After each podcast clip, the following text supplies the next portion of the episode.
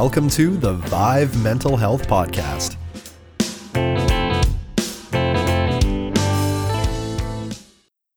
All right, welcome to the Vive Mental Health Podcast. My name is Christopher, and welcome to Season 2 of the Vive Mental Health Podcast. It is currently the third week of August 2022 as I'm recording this, and I've not released an episode since March, about 5 months ago. Now, there's a few reasons that I took a break, that I hit pause on the podcast. So I wanted to touch on that a little bit as we move forward, but also take a moment to reflect back on Season 1 and the birth of this podcast, so to speak, and how it evolved and grew and what I'm looking forward to with Season 2 and beyond. So we'll start with a bit of a recap, and I'd like to say what an absolute ride this has been, launching the podcast in 2021 and not really knowing how it would be received, not having any expectations, just a desire to create something that was relatable and often very personal for me, and something that I hoped people can find value in when listening to these conversations. So my views on mental health come from a deeply personal place, as many of you know who follow me on Twitter or Instagram. The first couple of episodes were about my own personal journey and experiences, and the thoughts and emotions that were derived from those experiences. I'd just like to say what a privilege it was to share that with you. I've never really acknowledged publicly how grateful I am that so many of you chose to hear my story. Many of you reached out to share your own, and even as I sit here recording, it's not lost on me that you are there on the other end with me through all of this. That brings me a lot of comfort, and I truly do feel connected to you. Kind of like we're pen pals who are only able to share our thoughts one at a time in this slow back and forth dance with our deepest emotions and questions we're, maybe afraid to ask, and events in our lives that have left such a deep impact. What you hear from me is authentically me, because I truly don't really know how else to be. My gratitude is deeply sincere, and this connection to you that I'm talking about, that I feel, is as real as if you were sitting here in my office right now with me. I've said before on this program that I don't have to know you to care about you, and I really mean that. Every one of us has lived a life, a unique life, full of different experiences that have made us into who we are. And our mental health journeys are all unique and complex and personal. But when I launched this podcast, it was the maybe naive belief that if we take some of the introspection that we all feel as we navigate life, our lives, and just put that out there, that our mental health journeys could be supported by friends and strangers alike. I wanted to create this forum for expression and compassion so that we didn't have to feel so alone. We didn't have to feel like this was just my problem or my illness or my depression or my fears, that we could lean on each other and create a sense of normalcy in our communities and really live authentically. Mental health presents itself as this deeply personal thing that we all have to put a shirt and pants over every morning. But I feel like we've all been duped a little bit into thinking that way. Mental health to me is a community issue. It's a family issue and a social issue. My mental health affects you, and yours affects your partners, and the tone of the voice of the person on the other end of the phone when we call a business affects me, and I affect them. Podcasts are wildly popular because I think deep in our souls, we relate most to a human voice, not a website with phone numbers and tips and articles. Those are important resources, But what really resonates with us is relating to other human beings. Humans who help us feel seen and appreciated and valued and understood. It's a gift when someone makes you feel that way, because they give your authenticity permission to come out into the sunshine and frolic and be free. So all that to say, when I say that I'm grateful for you and the DMs on Twitter and Instagram and the emails, I cannot overstate what those actually mean to me. It's a privilege to me when someone bears their soul or reaches out, and I take the time to reply to every single one. And some of you have become friends. We get each other. You've made these conversations a two-way street, and it's something that I did not expect. And I just think it is the most profound thing to connect with people. So whether you've listened to every episode so far, or just a couple, or you're just checking this out for the first time, I just want to say welcome and thank you. I'm really excited about season 2 because I learned a lot recording season 1. We were in the throes of a global pandemic. None of us had any idea how this was going to play out, and it took the whole village for us to hold it together. Whoever you are listening to this, I just want to say from the bottom of my heart that I am proud of you. I know damn well it was hard. It was for me for a lot of it. It may still be hard, but you and I are still here, and we kept going. And it may take months or years to unpack the trauma that we've been through with COVID. Plus, as you know, life was also happening through all of that. We've gone through some big changes. So with these next however many episodes, I want to explore mental health in ways that are meaningful and valuable. I've lined up some amazing guests. I have a whiteboard up to my right full of topics that I want to unpack and explore together. I want to share some of your stories and insights because while it's great to hear from experts and health professionals, sometimes we just need someone we can relate to. We want to hear what it felt like before we want to learn how to heal from it, right? I want to be curious with you. I want to bring experience and expertise. And I want to make sure that as we move forward, we're actually getting somewhere, that we really are breaking down stigmas, that we're really trying new things and finding creative ways to support mental health. Over the last 5 months, I've been working on the business side of Vive Mental Health, and I've grown from being just this little podcast and sort of an advocacy initiative to where I'm going into businesses across Canada and teaching folks how to have these conversations in their workplace, because we spend nearly a third of our waking lives on the job doing work. So I'm really passionate about facilitating this kind of education.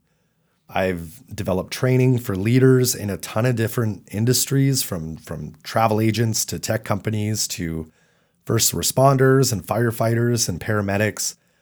I've been doing harm reduction and outreach work within my local community as a volunteer, helping to keep folks safe and identifying gaps in the social systems that we have in place. And most recently, I've spent the summer developing mental health presentations and education for schools and classrooms so that kids can have mental health content presented to them in a way that's meaningful and useful and impactful, so that they can practice having conversations. And I want to help kids find their words and express themselves and support each other in their social groups, because kids are the future. That's an old adage, but it's true. Like they really need to feel comfortable with themselves and with each other before they can take on life. Like life is moving incredibly fast. I'm working towards supporting teachers and school admin and training them not to be mental health experts, but how to navigate different situations and have the right tools that they need to get the kids to those experts, to the right people. And I'm really excited to say the Vive has grown, and I'm more passionate than ever about sharing everything I know with you, but also bringing in folks who know a lot more than I do in different areas of mental health to share their knowledge and experiences with you. So that being said, I think we're pretty much all caught up. I'm fired up now. I have a great episode to kind of kick off season 2, just going back to basics and really walking through what the first sort of counseling or therapy session is like. It's something that I went through.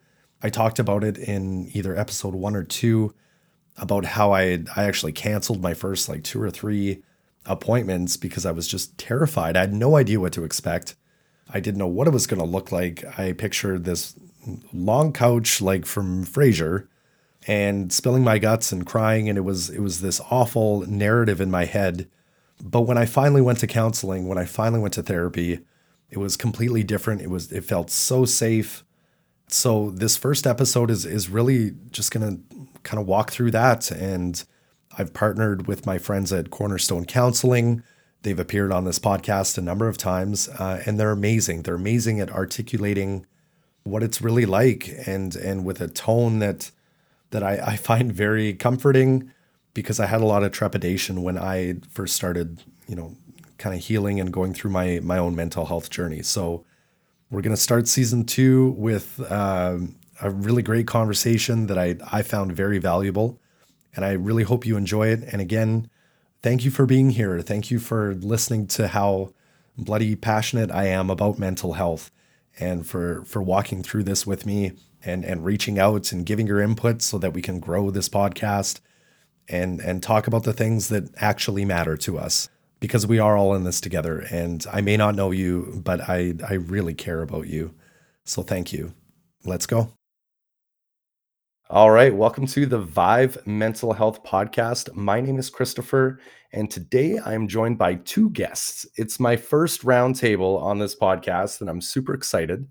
And we are bringing back Alex Scivoletto. She is a registered provisional psychologist at Cornerstone Counseling, and her colleague, Madi Holzmann, who is a client's relations personnel at Cornerstone as well. And to the both of you, thank you so much for joining me today. I'm really excited about the specific topic that we're talking about today, because it is at its heart the root of seeking mental health resources and seeking therapy and counseling. And I'm hoping to answer the question today, how? Just how? How do we start? Where do we start? What does it look like? And I don't know what I'm going to call this episode. We're going to call it Seeking Counseling 101. It's got a nice ring to it. So Madi and Alex, thank you so much for joining me. Thanks for having us. I'm excited to talk about this. Me too. And a lot of my listeners, even whether they're commenting on an episode or they come to me personally, the number one question is how does this work? How do I get started? Maybe someone realizes that, it's time that I should talk to somebody, and they're interested and they just don't know where to begin. So Madi, I'm going to start with you because you're the client's relations person. What do you hear when someone calls the office looking for counseling or therapy? Yeah, I hear a variety of responses. And I think, Chris, what you've touched on is a lot of people say, I think I have this going on in my life, but I don't know. And so a lot of people come and they're like, I don't know if I have this, I feel this way, or I resonate with maybe this particular mental health topic, and I just need someone to talk to. So I think a lot of people often know what they're calling in for, but don't know all at the same time. And almost that first initial conversation that I have with them, or my colleagues and I have with them, is kind of coming down to, okay, it does sound like you're struggling a little bit. So let's see who we can partner you with to walk alongside you. So yeah, I would say if majority of people know what they're coming with, but don't know what they're coming with at the same time. Yeah, no, that resonates with me, because that's exactly how I my first counseling session, I canceled it twice before I even went. I went the route. I went on Psychology Today. Someone had said you can find a counselor or therapist in your area. So you go on this website, you see some profiles. I found it kind of overwhelming, but it's set up okay, I can kind of see what different people specialize in. And then I sent out a few emails and got some responses back. And then that first one, I was so nervous. Like I didn't, you know, I made a couple excuses to like not go because it was really scary. So Alex, like, what do you, we talked a little bit about this when I had you on before about that trepidation about sitting down with somebody. So what does that look like in that first session when you're meeting someone for the first time and you know that they're hesitant and you're trying to understand them better? How do you kind of approach that? Good question. I really like what Madi was just speaking on, and I heard almost like this feeling of doubt, and that can be quite common. Interesting to hear on your side, Madi, that you really get that when you're doing the intakes. And for me, I hear a lot of people who come in, sit down, and are kind of like, okay, I know I need to talk to somebody, but I don't know if I have a problem or if it's even, I'll hear people use the word like worthy of being spoken about, maybe doubting, like, am I taking up space? Do I really need to be here? And so a lot of that I find is sort of talked about in the first session. And to help ease people's doubts, just as Madi really is the first touch point and starts that process on the phone, a lot of easing those fears or doubts comes through chatting a little bit about the expectation and process of therapy, just to be gentle and give people a bit of an understanding of what this might look like, because I find that doubt or trepidation comes from the unknown. Yeah, and that's a really good point, Alex. Like you, Madi, like you hear that in that intake call, in that first call. So you're the first line of somebody who's seeking help, and like that's a really important role. It's a special role because you not only have to suss out some information, but you have to be compassionate and you want to be compassionate. You want to give them the help they need. So what's your thought process, like the triage, so to speak, like when you get a little bit of information and you have a variety of different therapists and counselors that you work with, how do you discern what might be the best fit? Because we hear that a lot. It has to be the right fit for someone to feel comfortable, and you're sort of the front lines of that. So what's your thought process as you go through that? Yeah, it's kind of had to become a little bit of an art and science as I've learned how to do this job. There's some logistics that go with it, just being able to partner people. If they have extended health benefits, we want to honor those. Those are what they pay into. So we do want to try to partner them with someone who can be covered under them. And then a lot of it is like attempting to partner with personality. So it's kind of like a two-way street of like, I want to honor your extended health benefits, but I want to partner you with someone who I think would be a good fit.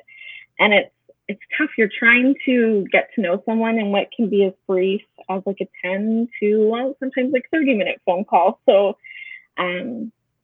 there is that logistic there of, going through their extended health benefits, because some providers only cover certain designations of counseling.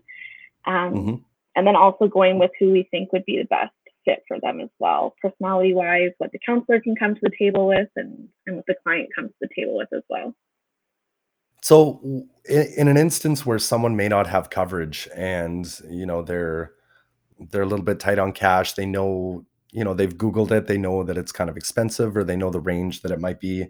How do you approach that conversation? Because, you know, clearly someone is willing to reach out and get help for themselves, but there's this barrier here. So what kind of conversation do you have with them?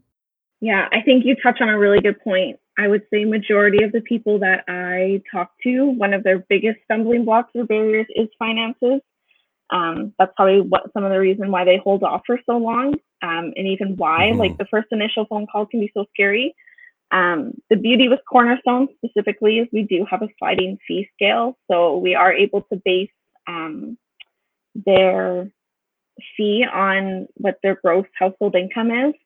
So dependent on what counselor they're paired with and what their income falls under, like we can offer that subsidized rate, which can relieve like a lot of that stress and anxiety towards even making the initial phone call, or even for people if they choose not to book right away, they at least know, like, okay, there is an option for me to get counseling at an affordable rate.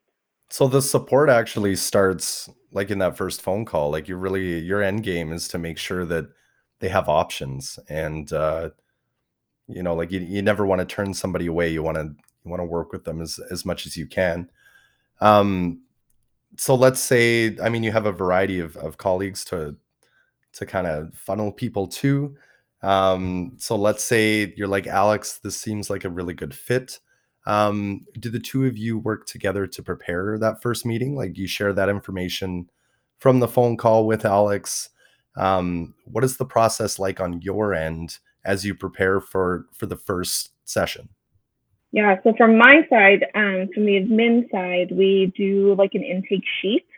So part of that intake sheet, we type out reasons for seeking counseling. And that often will help give the counselor, Alex can go in and see that and kind of get a heads up of what that client is seeking counseling for. And I always disclose to the client, like, I am just typing this out for your counselor to have, like, it's just for them to prep for the first session. And then a lot of our forms too that they have to fill out for consent and such have additional background information that the counselor has access to. So Alex and I might not necessarily meet before the client comes in, but there is that background that the client has disclosed for themselves and has shared what they've wanted to share before that first initial meeting. So you mentioned some forms and stuff that folks would have to fill out. Is it a lot of forms? Is it daunting? Is it intrusive? I mean, I'm just asking, I like, truly, like, in your opinion, like, is it, have you gotten any feedback that, like, you know, people don't want to fill out certain parts? Like, what kind of things would be asked on those forms that you send out? Yeah. So, probably the most intrusive form, or maybe a form that someone could find really intimidating, it's called our adult intake form, and that's where you disclose pretty much your history and your background. So it can be questions like, do you have children? Like, what are the ages of your children? There's questions in regards to, like, have you ever had a nervous breakdown, or what you feel is a nervous breakdown? Disclosing, like, if there's traumatic events that have happened to you, and then exploring, like, religion and spirituality. So I think that would be the form that people probably find the most invasive. And what I tell them is, like, just fill out what you're comfortable. Some people, okay, good, yeah. Yeah. Some people find that, okay, some people really want to fill out everything, and some people just want to put enough that there's enough background down, and the consent is signed and we're good on that end. And then they're way more at ease to speak in session. And so I always just tell them, fill out what's relevant and what you're comfortable sharing. Awesome. So they also have options at that point too. They're not, it sounds like it's not a totally rigid intake. I mean, it's just whatever you're comfortable with. I think the goal for you is just to get them inside and in a safe place with someone they can speak to. So Alex, when you get all this information, how do you look at it? Like, how do you perceive it? What kind of understanding do you look for to prepare to see someone for the first time? Because they're a complete stranger, and you know, what they've written down for you is their interpretation of events or their life. So how much of it do you take, you know, factually, or how much of it do you take interpretively? Like, what's your preparation process like for a new client? Good question, Chris. You know, when I see the intake form, I want to be really respectful of the time that people have taken to fill it out. As Madi was saying, it can be a little bit of a long and, for some, daunting process to fill it out. So if they've really been extensive in the stuff that they've shared, absolutely, I take note of it. But I guess maybe this has come as I have continued my practice. I really want to hear it from them in the first session. And so sometimes I'll say to people that the first session may feel like a bit of a repeat, of their intake form, because it's so important for me to hear it actually verbalized from them, to even get an understanding of the emotion that comes along with things. You know, someone might write, for instance, I live in a house and I have two dogs. And reading that on paper, you might read it as, wow, two dogs, that's so fun, I would love that. And you're sitting with someone, and that's actually a very stressful environment for them. And so just trying to be as open and neutral as possible, taking the information in, of course, but allowing for it to sort of come out and flesh out more in that first and second session. That's really cool. And that makes sense too, because a lot of context and nuance is lost in text. Like everyone has sent a text that has been misinterpreted at the other end, and you're like, no, like I meant that sarcastically or whatever.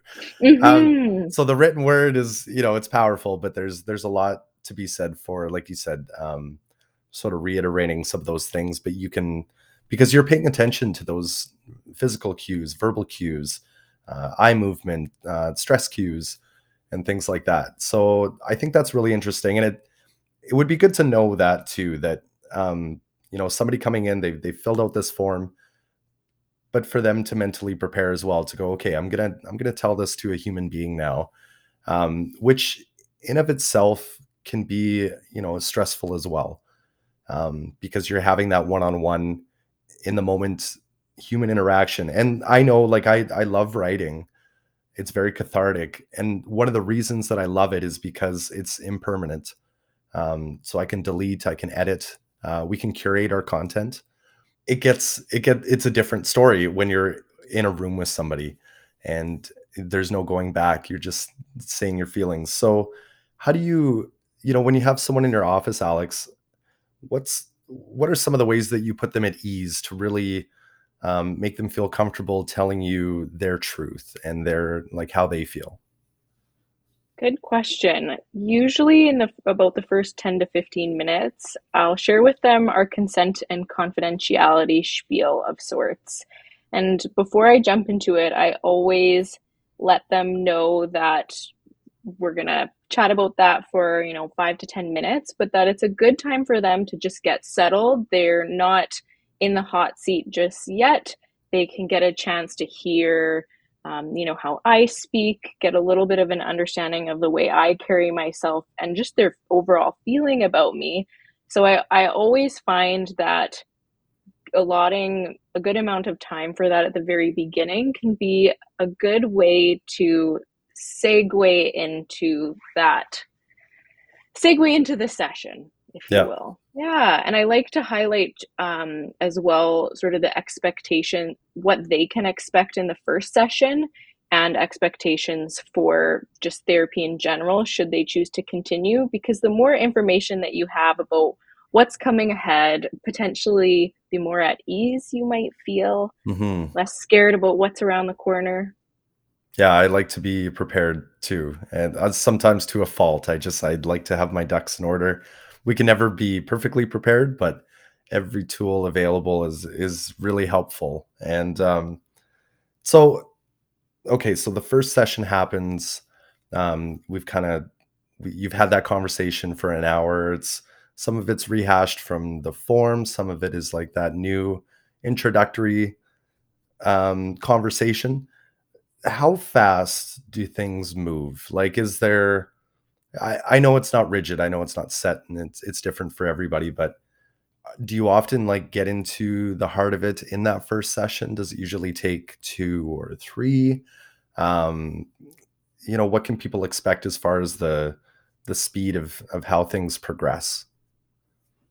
I'm sort of chuckling here at what you were saying I know it's going to be unique, and that is absolutely my answer. It's so unique to the person. Yeah. You know, if someone has had therapy before and they've had that experience, they might be more open to, you know, sharing what their therapy journey has been like previously, really being open about the events and experiences in their life. But for someone that's quite new to this, or even still a bit cautious about entering into this relationship, it may be, I don't want to say a slower pace, but they may be testing out the waters to see if this is a good relationship for them. And mm-hmm. I actually really applaud that they want to get to know if I'm the right fit for them, if Cornerstone is the right fit for them. Yeah. Studies show that usually between 6 to 12 sessions is the average amount of time, which is a big difference, 6 mm-hmm. to 12.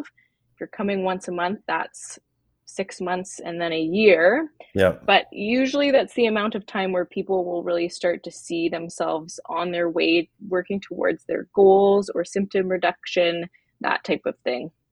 That's a good answer. I like that. It is a wide range. I didn't mean to answer it for you, Alex, but like I'm just, I'm thinking on the fly too. I don't take many notes prior to these podcasts because I'm just genuinely curious. And I'm also drawing on my own personal experience as well, because I've been with therapists and counselors, and there's different approaches to, you know, what I was looking for. I was really scared about starting my mental health journey. And I spoke about this in my early episodes. Like, I'm very open about the trauma that I experienced as a teenager. I had an idea that it was a serious long-term thing because I had night terrors for many years, moodiness, and it was affecting my jobs. I would get fired for not showing up, but I'd be in bed. You know, like there was just a lot. And I had no idea how I was going to explain this to somebody because I felt super misunderstood. You know, like I remember this one employer, he was so disappointed in me. He was letting me go. We were in the office. I was at a shop, and he's like, Chris, he's like, I don't get it. Like, when you're here, you're amazing. Like, you're one of my best machinists, but you're never here. And I was going through such a tumultuous time, and I had never been in therapy before, but it felt like a session. Like, he was trying to, like, compassionately, he was trying to understand where I was coming from because he didn't get it. And I had no idea how to articulate or tell this man that, like, I sometimes don't sleep for days, and like sometimes I'm just scared to leave the house, and like I can't. I was really worried about trying to explain what was happening. So it took me a long time to kind of get in front of somebody. And what I found was, you guys are really well trained to kind of flesh out what I'm trying to say. And like, it's funny now, like even reflectively, like I'm tripping over my words a little bit trying to explain my next question. But when somebody doesn't know what's wrong, and that intake form, you know, they fill out what they can, but they don't know. How do you kind of speak to somebody about that? Because you don't know them either, and they're confused about what's going on inside of them. So I guess my question is, like, what does that feel like? Like, what kind of things do you want to hear? I should reframe that. We never want to encourage somebody to tell somebody else what they want to hear, but how do you approach that? How do you kind of really get into the heart of what someone's feeling when they don't really have the words? I'm so appreciative, Chris, of you sharing your personal story. I bet that resonates with a lot of people who listen. I can't tell you how many times people feel as if they shouldn't be here, or just complete unrest, I guess, within themselves, because they just share with me, I don't even know where to begin. I feel so unclear about all of this. So how can you help me, Alex? Yeah. Or Maddie, or whoever the person is here, if even I don't know what's going on. And as you were saying, I think a skilled clinician absolutely has the ability to make someone feel safe and comfortable in that. And sometimes I will be honest with people and say, yeah, sometimes it can feel like we're exploring in the dark, or there may not be sort of a direct path or road that we're going down, but I'm here with you in it. And I feel hopeful that we will be able to bring some clarity in it, no matter where we kind of explore. Yeah, that was a big thing for me, was that optimism. Like, I needed that hope. And I think that's a great way to frame it, Alex. because that's what it felt like. We were just in the dark. You're just flailing around looking for answers. But it's different when you're with somebody and you have years of training. So like maybe your flashlight's a little bit brighter than mine. You know, maybe you can cast more light. I love analogies. So no, I really like that. And I think if people listening to this, and just as we tell our clients that book intakes and come in for sessions, is you don't have to know. Like, you are so welcome to be here and in this space, wherever you are in this process, whether you feel like you understand what's going on or you have very little understanding. I think there's that pressure, and I've definitely heard it from people where they feel like they need to be able to know, to explain it to me, or to have conversations with us. And I really want to drive home that part of, you don't need to have the answers to be welcome and safe here. I like that. And that's a really good point. Now, Madi, when they leave Alex's office and they come to you at the desk to say goodbye, are there loose ends that they have to tie up? Like, what kind of, let's say after the first session, what kind of feedback do you explore with them, if any?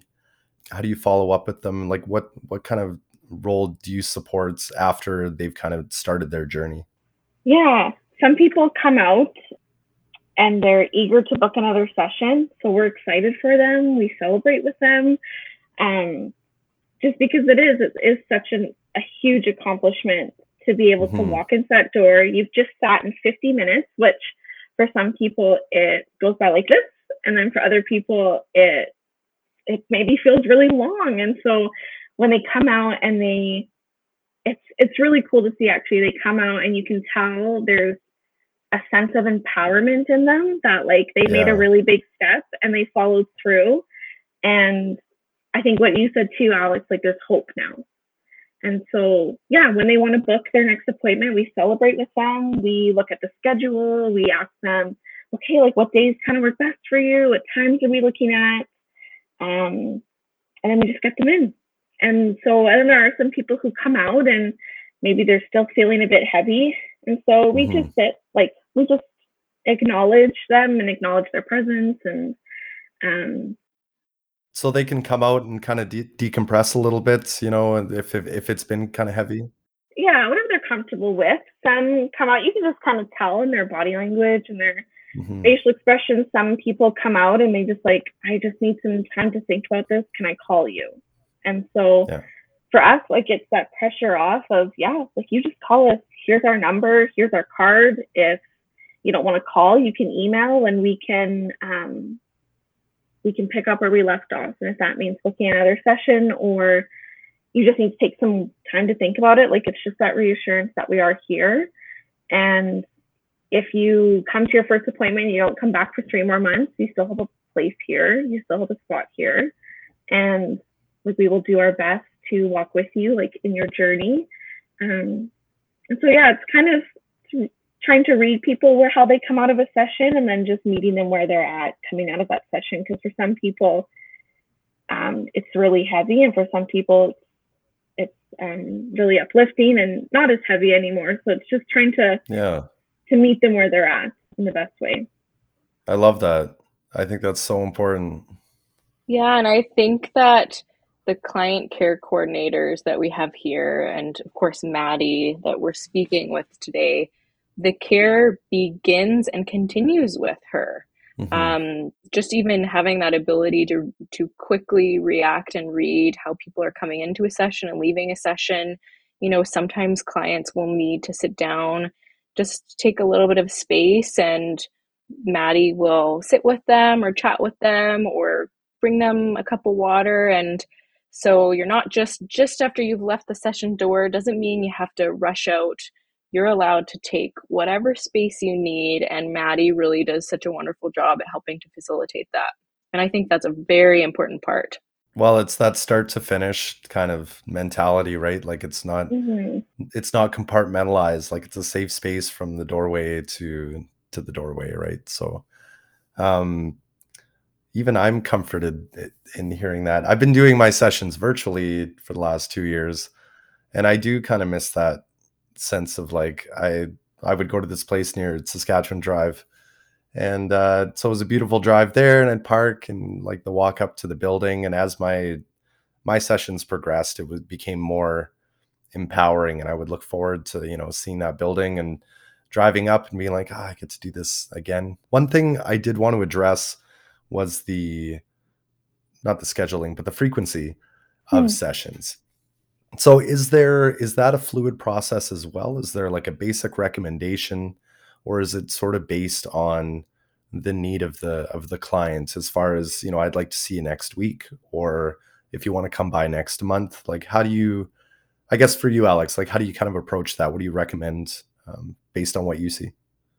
Yeah, definitely in the first session, that's something that we chat about near the end after we've taken a glance at sort of all that someone is bringing in and wanting to work on, based on a variety of factors, of course. I mean, on Madi's end, you know, the billing and insurance, if someone has a little more coverage and is more able to come frequently, some people will opt to come once a week or once every 2 weeks for, say, 2, 3, 4 months. For other people, you know, financially, therapy is expensive. Mm-hmm. Hopefully it's more subsidized or free someday. I know we're really big encouragers of that. But for some people, once every 3 weeks to a month is really all that can be afforded. And so I really want to work with people on their capacity and ability in that. Most commonly, I would say once every 2 weeks for the first 3 to 4 sessions is quite common, just to have a little more momentum in building that relationship, really laying down the foundations on where we're going, the goals that the client might have. And then after that, maybe tapering it off more to once every 3 weeks, once a month, and then really love when it can graduate to that on an as-needed basis. You know, it's nice to be able to build that relationship and then utilize it when you need. Maybe there's a transition in your life, you've experienced loss or something like that, and you can always jump back in to whatever frequency is needed during that season. What happens when the fit isn't there? There's going to be times where, you know, Madi will do the best that she can, and she's like, no, I think this will work. And it just doesn't. And that happens sometimes. It's happened to me. It's frustrating as a patient, as a client. And it becomes kind of a difficult conversation, because like, I know for myself, I'm a ultra compassionate person. I don't want to hurt your feelings. I know you care, you tried your best, it's just not working. There's different ways that I'm sure clients kind of approach that. Some of them may not say much. Some of them may say like, this isn't working. How do you work with someone who, you know, you've recognized that like there isn't a fit there? What can you do for them in that situation? Madi, I wonder on your end when you notice that, if maybe you want to speak to that first. Yeah, I would say majority of the time it's the client recognizing that it might not be a good fit. And I think I'm saying that now, and I really do mean this, like, that's okay. And I usually tell people during the intake process, I'm going to do my best to pair you with what you're disclosing to me, with what your benefits will cover. But if it's not a good fit, like, please let me know, because we do want to ensure that you're going to get a good fit. And I think when people call, they are almost like very apologetic, and they're like, I'm so sorry. Like, is there something wrong with me that she wasn't a good fit, or that so-and-so wasn't a good fit? And it's first acknowledging like, no, it's not your fault. Like, it is not your fault. They were not a good fit. That's human nature. Like, you are going to click with some people really well, and you're not going to click with others at all. And that's okay. So let's reevaluate, and let's see where we can go from there. And the helpful thing with our website specifically, and a lot of other counseling clinics, I think, have this too. We have a website with our pictures of our counselors and their bios. So a lot of the times I just encourage them, okay, let's pull up the website. And here's some other suggestions I have based off of these things. Like, why don't you take a look through them? If you need some space to do that, you can give me a call back. Or if you want to do that right now with me, we can talk about it. And just almost give them the space to say, okay, like, that wasn't a good fit. Let me look around as well. and empower them to make the decision too. Some people do that right off the bat when they're first choosing their counselor as well. There's no saying that you can't do that to start. But yeah, it's encouraging the client that it's not your fault. Therapy can still be for you, but you need to connect, and that's very natural, like to want that human connection. Yeah, I've been through it myself before, and in two ways actually. And I'll speak to you, Alex, about this too, just to segue off of this topic. But are there times where you notice after maybe a session or two, you're like, I may not be the best person for this person? As a professional, like how does that make you feel? And two, what kind of steps can you take proactively if you look at a client relationship and you're like, I may not be the best fit, or this is a little outside of my scope, or I have a colleague who has spent a lot of time on this topic and they would be better suited. How do you have that conversation? Like, what's kind of your thought process when you feel that way? Yeah. Oh, good question. First things first, again, the importance of that initial intake. One of the very first things I tell people when they come into my office is how important that therapeutic relationship is. Research actually shows, and I may have said this in our last podcast, that 96% of the satisfaction and benefits that a client receives out of therapy is not based on the intervention or theory or framework used. It's based on the relationship. And why I share that with clients, and I say this to them, is because I want them to take the first session as a way of getting to know me. And if they really do not feel like this is a good fit for them, I care more about their experience in therapy than I do about this being the best fit per se. And I'm always so encouraging, and it can be hard to be honest, but very encouraging if they are ever unsure about that, or they leave the session and they kind of reflect that Alex wasn't a good vibe, or I didn't have that chemistry with her, that there's so many therapists out there and there will be someone for them. To answer your question though, if I'm really getting that sense on my end, usually it might take a couple sessions, but if you're noticing like some awkwardness or hesitancy, I value honesty and being transparent with my clients. And so I may gently bring it up like, hey, I'm kind of noticing, I don't know, like a bit of awkwardness between us. Like, let's chat about that.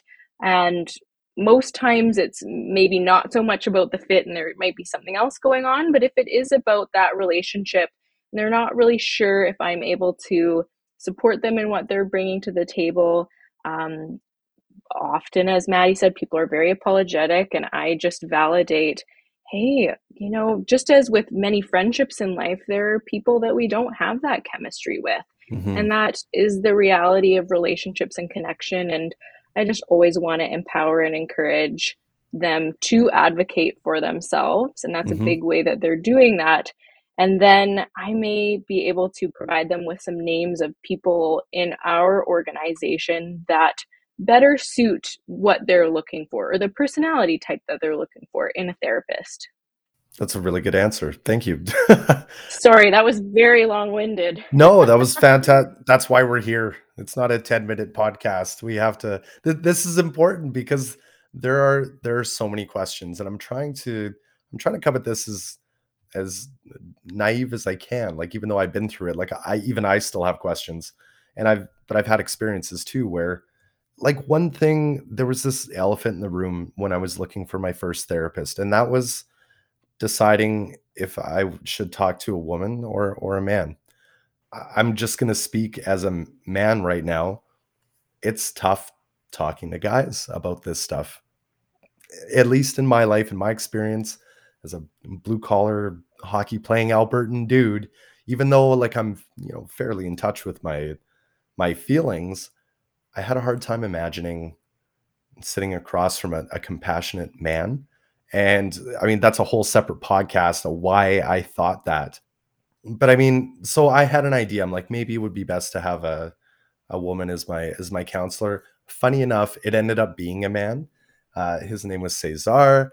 and he was fantastic, and we just clicked, right? So that's the twist at the end of that story.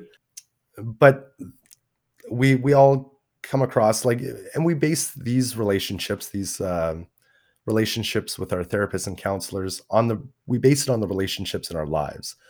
So there are some folks who have great relationships with the women in their lives, and maybe they don't with men, or vice versa. So like, speaking just to gender dynamics, like, how does somebody decide if maybe they should speak to a woman or a man, or does it matter? Like in my case, I built it up in my brain, and it really didn't matter because I just clicked with this guy, and like we were cool. It was like an old friend. But generally in my life, like, I was raised by good, strong women. I could talk to my mom, and my grandmother's like my best friend. So it was a bit of a juxtaposition. I'm a terrible example in this story, but so how does someone decide, like, what might be the best fit for them as far as like who they speak to? I think some clients know exactly what gender they want to speak to, and they're, and like you said, Chris, it could come from the experience they've been through. For some female clients who are coming with maybe some relational, some sexual, some abusive relationships, and even just situations, they feel way more comfortable talking to a woman. There are some women who see our male counselors because just the results they're receiving in therapy are better. And then in that sense of what they're coming to counseling for. To touch on what you said earlier, Chris, about a male speaking to a male, I've had a couple clients say to me, like, I don't know if I could cry in front of a male. I know that you could because we have fantastic male counselors here. But for some of them, they're looking for maybe more of that feminine touch that maybe female counselors can bring. So I always try to do my best to ask, like, what is your preference for male and female? Some of them are just willing to try whatever gender. But a fair amount of them kind of know what they're seeking in regards to maybe what they're coming to counseling for. Yeah, to sort of jump off of what you both are talking about, it makes me think of values that people may be coming into therapy with. And again, I've used this word encouragement a lot today, but always encouraging people to ask questions or think about the pieces that they value in therapy. For instance, based on gender, do you value having a male or female therapist? Another one that comes to mind, do you value someone who comes from a similar cultural, religious, or belief background as you?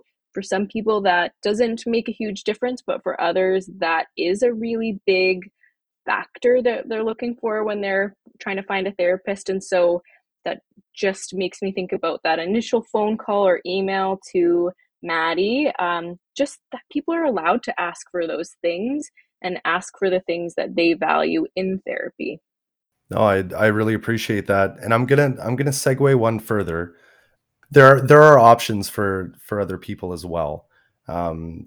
Like you said, to see somebody who shares, maybe a similar understanding of gender identity or their background or religious experience. When you come across those kind of requests, like what sort of options are there for somebody who, because it's important that those options are there, I think, and it's what sort of direction can we go to make the client feel the most comfortable? I would say knowing our counselors, like through the relationship that I have with our counselors, knowing what they can offer. I do my best to be sensitive that not everyone fits in a box. And there really isn't any typical box anymore to being a human. And so it's through my job as a client relations coordinator to know our counselors and to know who can offer them the best care and who can offer them the best care and can approach them in a way that makes them feel safe and comfortable. Like, I would never want to put anyone in a situation whether they don't feel safe or comfortable, and acknowledging that and validating that they spoke up with what they needed and spoke up with what was important to them and what was valuable to them. and taking that really seriously in the partnership with who to put them with for a counselor, and knowing that, okay, this counselor sees other clients who are similar, so their counselor has experience, has etc. Like, we take that really seriously to know that, like, this is someone, someone's coming looking for a safe place, and we want to do our best to honor that. To kind of connect it to one of your first questions on, you know, do Madi and I, or do Madi and the other counselors chat after an initial intake has come in? Absolutely. Sometimes Madi will check in and come and share with me, you know, if the client has asked, which Madi can always do if a client wants that. Client can ask, you know, can you check with this therapist to make sure that they are competent in this area or have experience in this area? Sometimes we will have those conversations to just even better fit someone to a certain therapist and make sure they're finding that comfortable and safe relationship. That's awesome. And I, even as I speak on it, I'm as educated as I can be in this moment. There's a lot to learn and a lot of platforms for me to explore to kind of further my understanding personally, right? But I felt it's important to address that. And I love your answer, Madi, that you really acknowledge and celebrate the fact that someone is speaking to their needs, and you know, that they've had the courage to ask for that and to be like, this, you know, are you, you know, trauma informed? Are you educated on gender identities? So, you know, that you've experienced that you have kind of, that you're ready for it, I think would be comforting for a lot of people, because it's not easy to tell someone like who you are, like even in that first intake, let alone when they're in the room with you, Alex, but to express their needs. I mean, I personally, I used to be terrible at it. I'm a people pleaser. So I went into therapy and I was thinking about my counselor, like, are they okay? Am I doing it right? Like, am I okay? You know, are they okay? And it took me a long time. It took me a lot of work to stick up for myself and ask for things and, like, you know, what makes me the most comfortable so that I would get the most benefit out of these sessions, right? So, so to tie it all back, we're going to go right back to the beginning. And somebody who's listened to this, maybe they're thinking about, you know, going to therapy for the first time, and they've kind of heard, you know, step by step how it goes. What's the best way to research their first counselor, their first therapist? And full disclosure and total bias, but like, I've worked with Cornerstone. I've worked with you guys. I've had you on the podcast. I know you're incredible people. Cornerstone is one of many resources that people can use. And you spoke to this earlier, Alex, like, your end game is to make sure that people get the help they need. And what's the best way to go about just doing their own research so that it doesn't seem so daunting? And I mentioned Psychology Today. That's where I was funneled to. But are there general directories where people can start, or, you know, are they throwing a dart at a phone book? Like, there's a lot of options out there. There's a lot of holistic options for different types of nuanced therapy as well. But what advice would you give somebody who's just like, you know, tonight I'm going to have a look? Good question. There's a few different starting points that I would encourage. Of course, Psychology Today is definitely a big one. As in your experience, though, it's quite extensive. There's a lot of profiles to sift through, but that one I often encourage people. Google is also, it's become one of my best friends lately.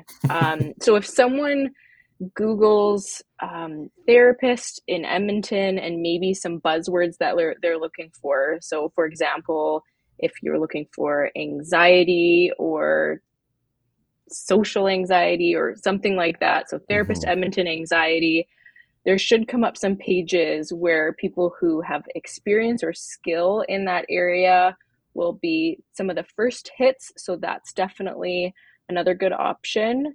Chatting, if feeling, checking in with your comfortability, chatting with friends or family, if they have experienced therapy, have good recommendations is another good one.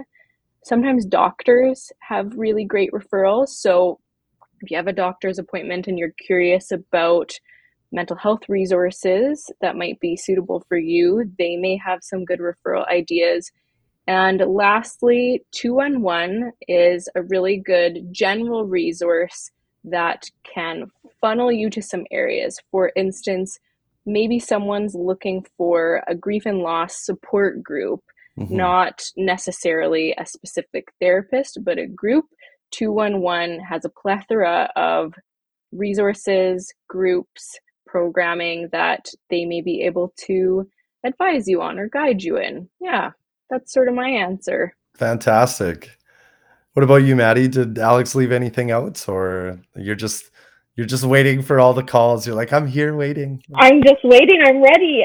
No, she did a fantastic job covering. That is exactly what I would say. Yeah.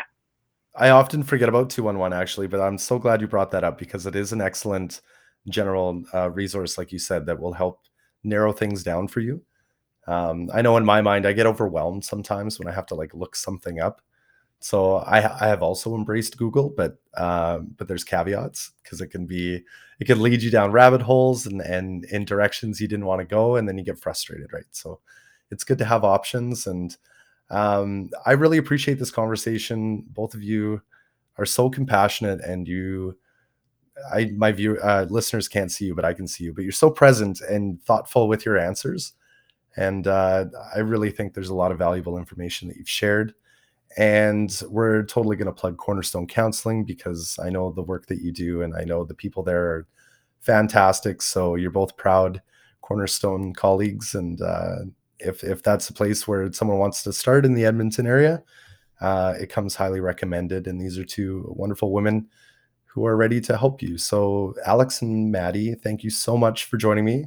Thank you so much for having us. This was a great conversation. Yeah, thank you. It's my pleasure. The Vive Mental Health Podcast is a place where we can open up and discuss all things mental health, but it's not intended to replace professional therapy, counseling, or the advice of your doctor. It's a space to share ideas, experiences, and insights, and is only meant to act as a guide on your own mental health journey. We will always do our best to pass along relevant and accurate information, but before you take our word for it, always consult with a health professional who can help you with your specific needs.